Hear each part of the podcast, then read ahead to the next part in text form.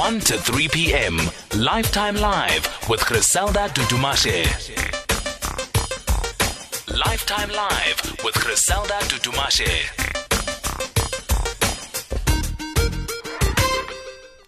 Good afternoon, and thank you for joining us. Uh, this is Lifetime Live with me, Griselda Dudumashe, and uh, um, gosh, conversations packaged with so much love. But I have to say that driving to work today was a bit scary. Um, that you can just be driving on on a, um, a freeway and it, it just a bomb goes off like we need we need better protection, and I hope uh, that uh, authorities and powers that be uh, are doing something about uh, all these cash in transits that uh, we've been experiencing lately. Uh, what a frightening time we live in. But right now, um, just more on a positive note, we know that it is Ramadan, that time of the year where Muslims throughout the world just connect to their faith and religion, and um, and and it's believed to be about encouraging and promoting acts of goodwill, acts of kindness.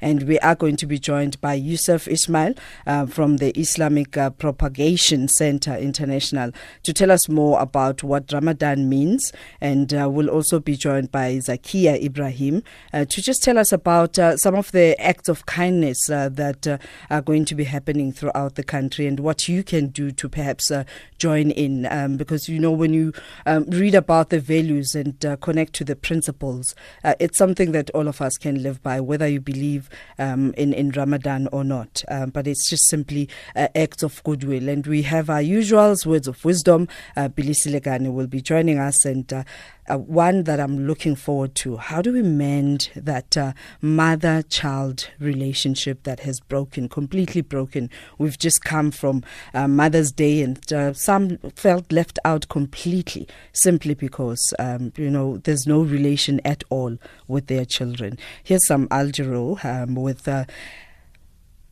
random acts of love, because that's all we need, all of us.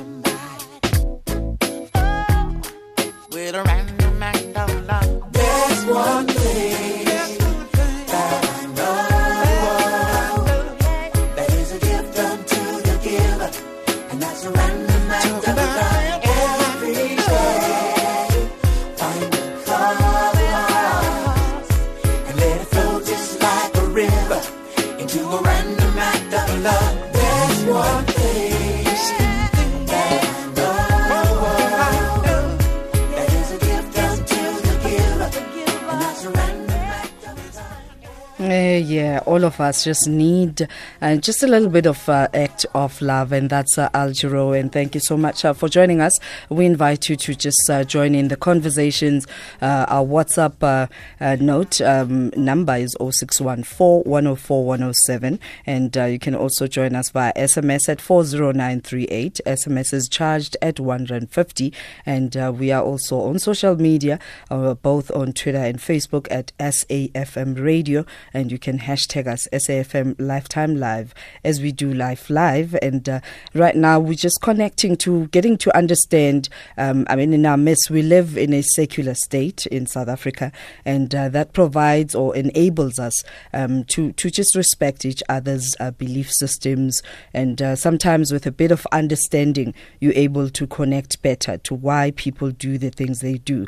And uh, right now, as we connect to the annual fasting uh, by Muslims uh, throughout the world and uh, connecting with uh, the ones we live with in South Africa, uh, Yusuf uh, Ismail, a spokesperson of the Islamic Propagation Center International, is joining us to help us understand what Ramadan is about. And I love the fact that he's a lecturer as well, and therefore he'll be kind in teaching. Good afternoon and welcome, Yusuf. Thank you so much for joining us. Hey, good afternoon and good to be on your program.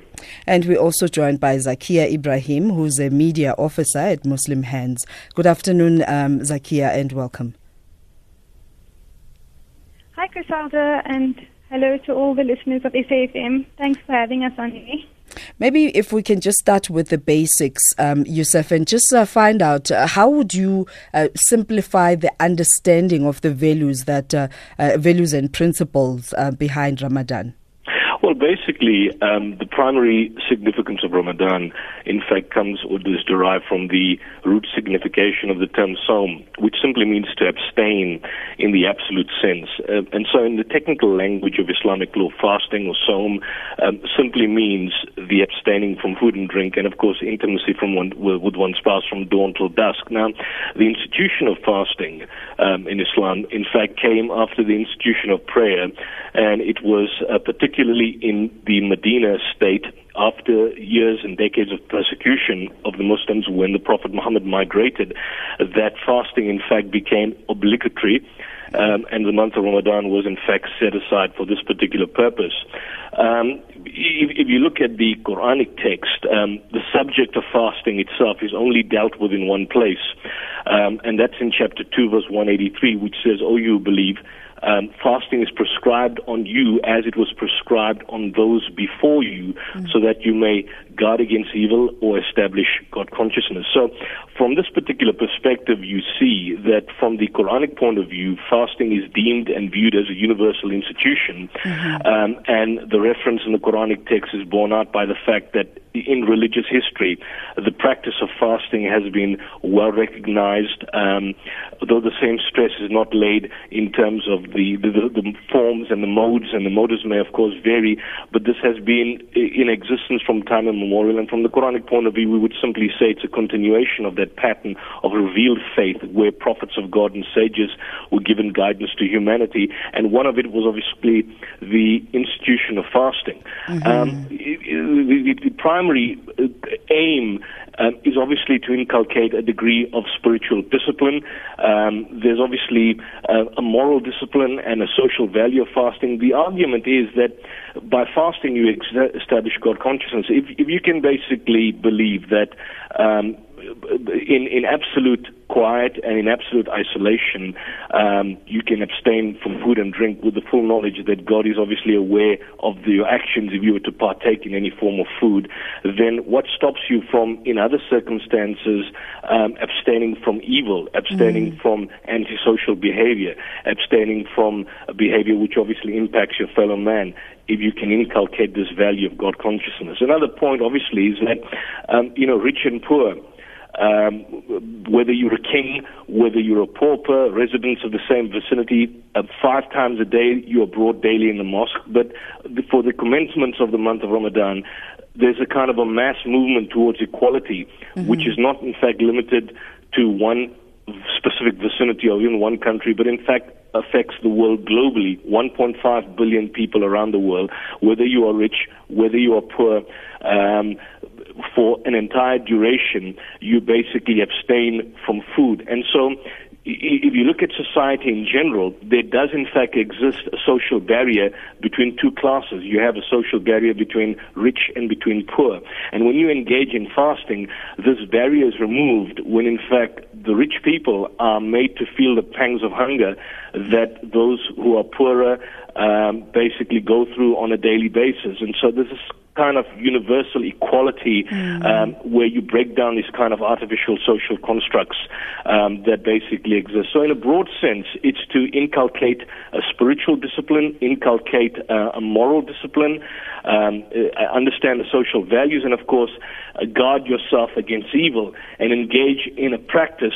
Um, whereby uh, you can create this kind of universality um, in humanity.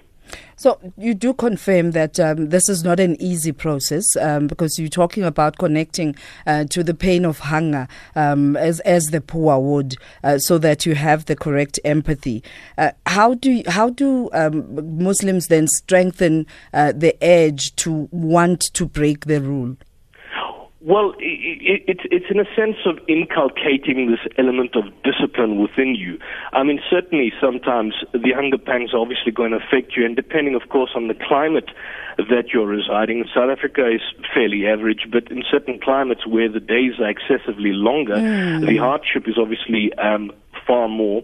Uh, but I think it's it's it's it, it, that that's the whole purpose. That's the whole test that you establish this quality and characteristic of God consciousness, and by acknowledging the fact that God is all present and is aware of your movements and is aware of your actions, then in itself creates um, an innate. Um, upstanding principle within oneself whereby you will just simply not go and willy-nilly break your fast when um, you know somebody is not looking or eat in secret or so on. And I think it can be done. It, it's it's it's been done for mil- more than a millennium, for 1400 years, um, and I think it's it's the level of spirituality. It's meant to increase your spirituality, um, and refraining from food during stated intervals you know, absolutely does no physical harm whatsoever. In fact, um, medically speaking, um, it does a lot of good. And um, nutritionists and, of course, um, uh, people in the medical field can obviously confirm and vindicate that particular aspect. And I'm sure you've had um, some of the questions that,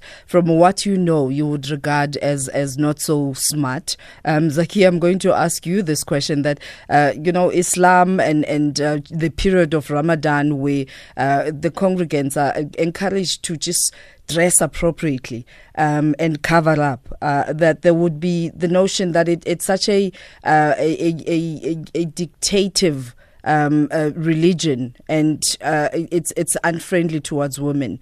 And your response to that is? Oh, no, not at all, Griselda. I think that is a very common misconception um, that's perpetuated by the media and social media. But Islam is really the complete opposite. Um, you know, if you if you look at um, the Quran and the, the ways of the Prophet peace be upon him, it really Islam elevates the status of women. So um, during Ramadan, it's really a re, sort of a rejuvenation period where you're just soaking in all this knowledge and the spirituality, so you can go and be prosperous in the year to come.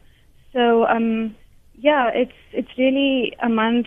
For 30 days, your heart is in charge, your body submitting because your consciousness of God is constantly alive.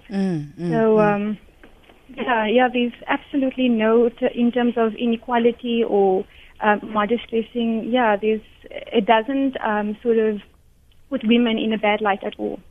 And Yusuf, uh, I mean, Ramadan is, is one of the pillars of, of Islam. Can you just kindly elaborate on uh, what the other pillars are? Well, there are five basic Yeah, pillars sure. of Islam. Oh, okay. Um, the first pillar is obviously the declaration of faith, um, the Shahada, where you basically declare that there is none worthy of worship except one God, a monotheistic God uh, in the absolute sense, and that the Prophet Muhammad is the last and the final of messengers. Now, in acknowledging that, we obviously acknowledge that Jesus, Abraham, Moses, David, Solomon, Noah, these were all prophets.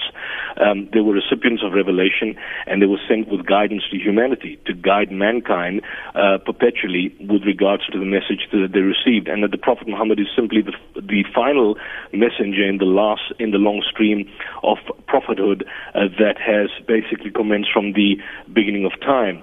Um, the, the second, obviously, the second with that acknowledgement, the second aspect, obviously, is the fact that. Um, you need to have some sort of concomitant responsibility in making this declaration, and that is basically exemplified by your five daily worship, your worship where basically for five times a day, um, every day of the week, 365 days of the year, 1.5 billion people gather together at the most critical juncture. That's early in the morning, uh, during the afternoon, in the late afternoon when you're at your most busiest, during twilight, and of course a late night prayer, where you basically gather and five times a day recite passages and verses of the Quran and engage in what we would call salah, which is conventionally understood as prayer.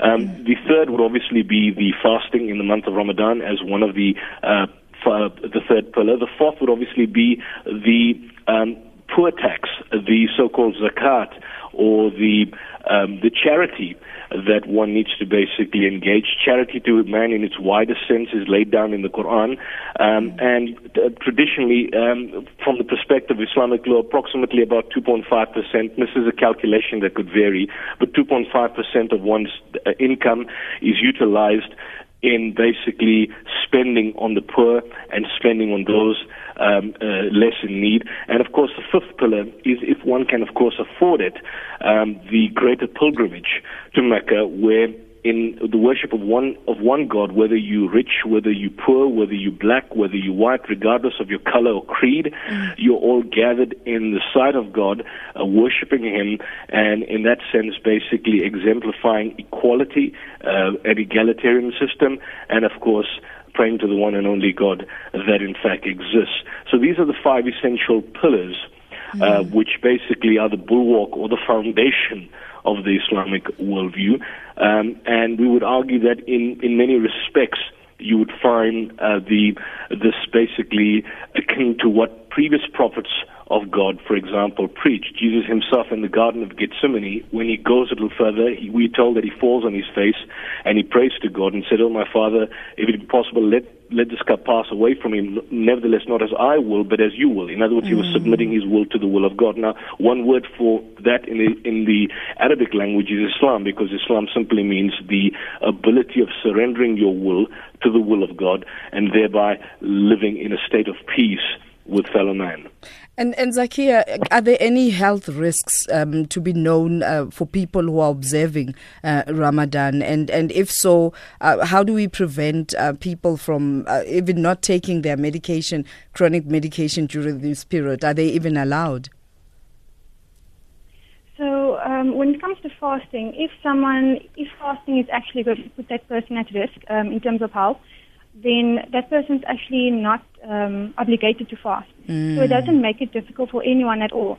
So if, for example, um, you have to take your medication during the day, maybe three times a day, and fasting is going to prevent you from doing this, then you don't have to fast. It doesn't make it difficult for anyone. And then there's also, I mean, one misconception that uh, uh, what's the point of saying you are fasting when um, early morning people just, um, you know, eat so much food and, and just before uh, uh, sunset, there's just so much food being consumed. Uh, is there a measure uh, that when you're fasting, this is how much you can take? And well, it, it, defeats it defeats the whole purpose if you are to gorge in the morning. Yeah, um, and that's the word I was looking for. Islam stresses and places a great degree of emphasis on moderation.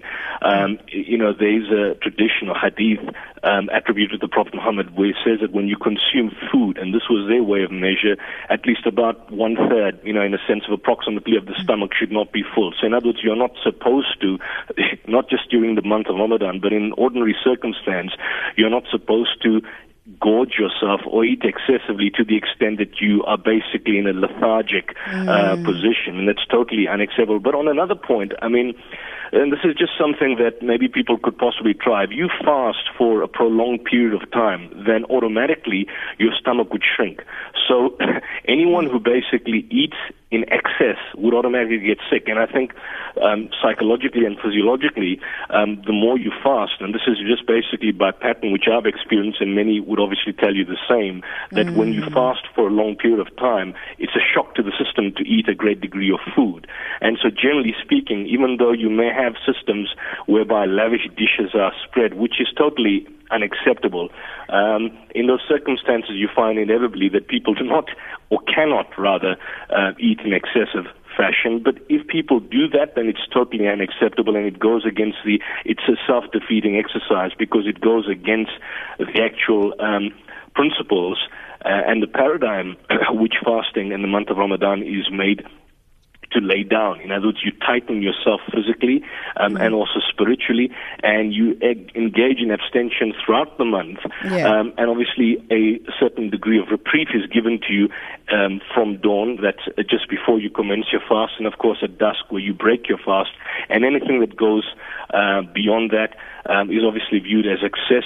Um, and is unacceptable from the Islamic worldview. I'm going to ask Zakiyah to tell us uh, about the activations. Uh, but Yusuf, when you swallowed saliva, you got me thinking, what are you allowed to consume? Can you drink water? No, you, you're not allowed to drink water. You're not allowed to eat food. Um, you're obviously not allowed to smoke. Smoking is viewed as undesirable in any way in Islam. You're not allowed to consume anything. Now, when you speak, obviously, I'm speaking to you now. I'm Yeah. swallowing saliva. Um, it, it, Islam doesn't just place this kind of so-called uh, um, uh, silly technical restrictions. Um, but the fact is, you do not engage in activity where you, for example, unnecessarily wish to break your fast. So if you want to now deliberately go and rake up saliva in your mouth just simply for purposes of quenching your thirst, Yeah. but obviously it's something that is not allowed. But generally speaking, the whole process of swallowing saliva um, in the duration of your uh, communication with someone, that's obviously going to happen. So Yeah. it's just simply the, in terms of food and consumption, um, it's the abstention of food in its total sense, and of course, abstention of water. So it's water and food.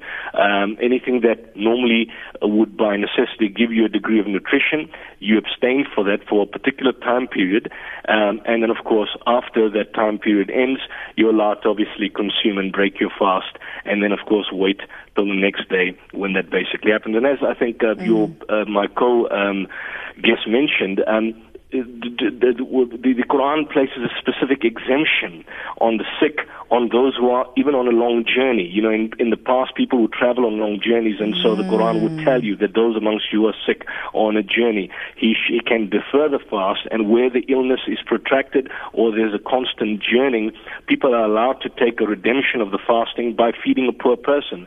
So, for ah. example, if you miss a fast, you can expiate that, or a relaxation is given to you by basically engaging in other activity, which is a good substitute whereby you can feed the poor, um, you can feed the needy, you can clothe uh, the the orphan and the hungry out there. So they are, it's not a kind of an inflexible, rigid, strict rule because at the end of the day, fasting is not there for God. You are fasting for your own spiritual development. In Islam, when we engage in spiritual activity or worship or fasting or any kind of religious activity, it's not for God. He doesn't need any of this.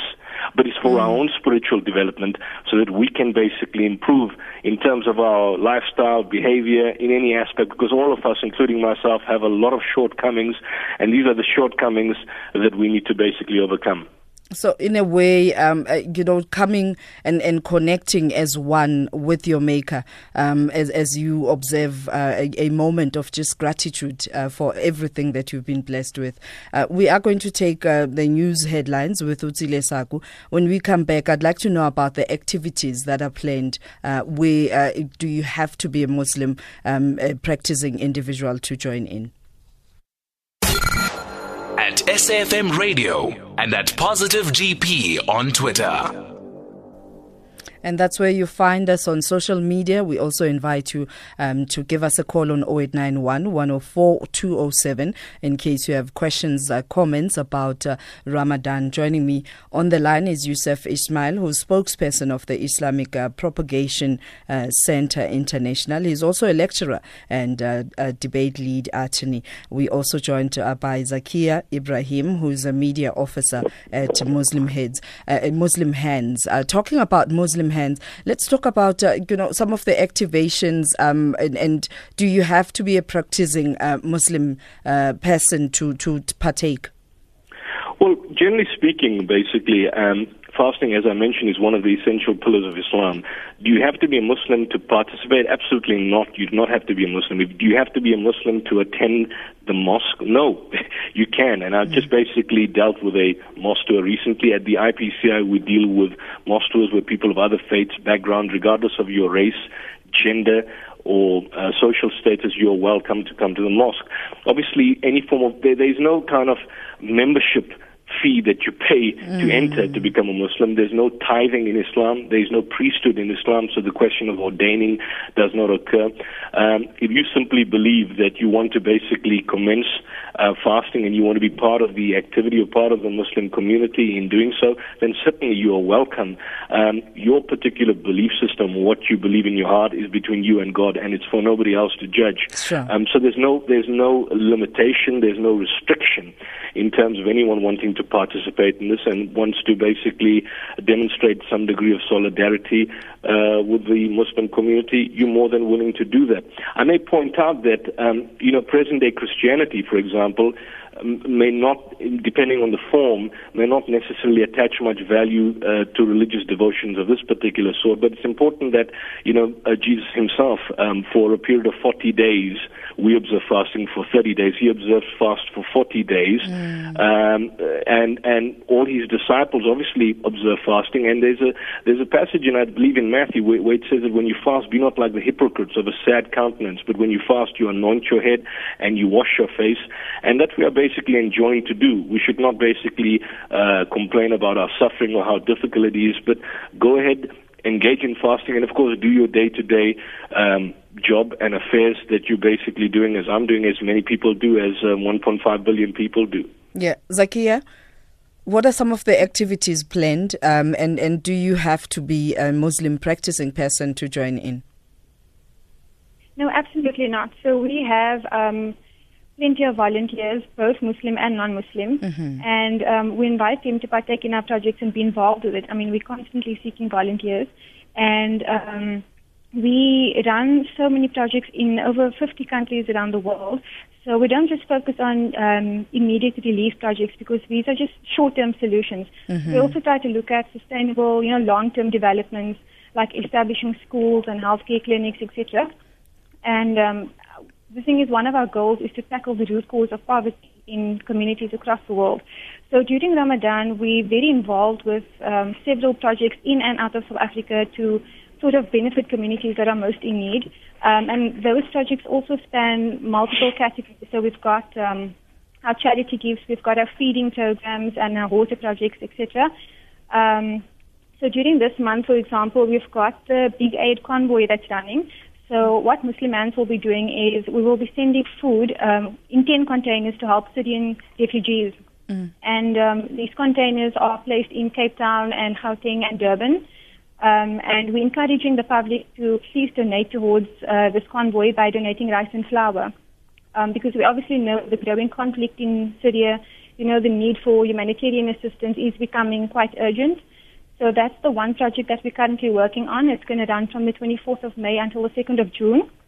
And um, if you, if uh, we encourage listeners to go onto our website to read up about it. Um, we're also on Facebook and uh, Instagram and Twitter. Our handles is um, Muslim Hands SA. So if you're looking for information on how you can get involved with this project, please visit our site. And then um, we also have our iftar, which is um, basically the time when you break your fast, the meal that you have after you break your fast. So during Ramadan, we go, we see communities in need that, you know, we're having a, um, a meal after breaking the fast is often a challenge. So we go out to these communities, we take food along with us, and we break our fast with them. So also with that, we need volunteers. So if you want to, if you are interested, please visit our site. There's a volunteers tab, and then um, you can register on the site. You can actually choose which projects you want to become involved in, and then we'll be in contact with you from there. All right. Uh, as we conclude this conversation, and once again, Yusuf, we take some of these questions um, in order to ensure that we, we are well informed. Uh, it is through understanding that uh, we'll have the right compassion for one another as, as human beings. Jack in Alberton wants to know if you're writing an exam and you need um, to eat to refuel your brain, um, or you have a, a big sporting competition, won't a person collapse uh, from food deprivation because of Ramadan? Well, I used to basically um, engage in writing examinations, and I fasted during exam. And I think majority of students, Muslim students, still fast during examinations. I think if there's basically some degree of fear, again, it goes to the whole notion of. Um, um, if the fasting has some sort of effect in terms of lowering your blood pressure or uh, lowering your sugar levels, and in those circumstances you are certainly exempt and can fast at a later time period. I think when, in respect of sports, um, with regards to, I think we've got a, a noted sportsman, Hashim Amla, who's a the South African cricketer. Yeah, um, There was talk, for example, that sometimes he fasted during the matches, and at times um, he obviously deferred it to a later particular time period. So again, it boils down to the fact that there is room for flexibility, um, and it's not an inflexible God. Uh, it's not an inflexible, rigid dictator that essentially, um, you know, takes into account, of course, that there are other circumstances that may certainly impact in terms of how you can basically observe the fast. But where, for example, there are no immediate challenges, um, and the challenges are very minimal, then one of the um, primary tests um, and of course, obviously, it would raise your spiritual level if you can confront these um, essential tests because these are sometimes hunger, poverty. These are things that are faced by the vast majority of the human beings in the world today. Um, and if they can face it, then certainly. Um, in standing in solidarity with them, um, it's basically a, a, a test that would obviously be passed if you can obviously fulfill the same um, uh, pangs of hunger that they sometimes experience. Now, in conclusion, um, are children allowed to also um, observe Ramadan? Children are allowed, although it's not obligatory on them. Um, basically, the time of obligation is when you reach the age of majority or when you become baligh, when you are in a more physical capacity to be able to understand and appreciate what fasting is. So there's no obligation on children to fast. However, you have a situation where young children, small children do fast and um, sometimes fast for perhaps sporadic periods of the day or sporadic periods of the month, maybe on weekends. Um, but obviously, nothing that should be done which should effectively force them to fast or harm them in any way, but certainly as a means in terms of them beginning to understand what the month really signifies. And of course, um, um, in order to basically uh, develop them to become far more better, meaningful adults in society as well. And if I say Eid Mubarak, what am I saying? I know that I have a colleague, um, a former colleague uh, on on um, uh, here, here on SABC, that each time it was Ramadan, all I could master is, um, you know, Eid Mubarak.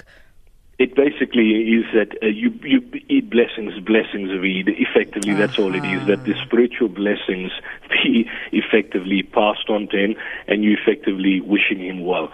Um, it's equivalent of Merry Christmas as opposed to, uh, with the with the slight difference that you're not wishing him a merry day. You are basically wishing him a blessed day, Strength. and the fact that he's um, he's now fulfilled this, a period of fasting, and uh, this is basically a time where he, in fact, um, has a blessing and celebrates the period of fasting that he is engaged in for a period of one month.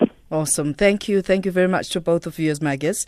Uh, we certainly are better enlightened as we're getting to understand Ramadan. Uh, thank you so much uh, to Yusuf Ismail, uh, a pleasure. Thank you very spokesperson for uh, for the Islamic Propagation uh, Center International. He's also a lecturer and a debate lead uh, attorney. Uh, and we also had uh, Zakiyah Ebrahim, who is media officer uh, at uh, Muslim Hands. Thank you so much uh, for that. Uh, it Thank almost so feels much like for it's a, having us. it almost feels like it was an, a, a lecture, um, uh, Zakiyah. Thank you. Thank you very much uh, for the teachings. Thank you. Thanks, Griselda. Yeah, to those who are intolerant, um, here's uh, Huma Segela, Chilese. We see all your messages. They are totally unnecessary.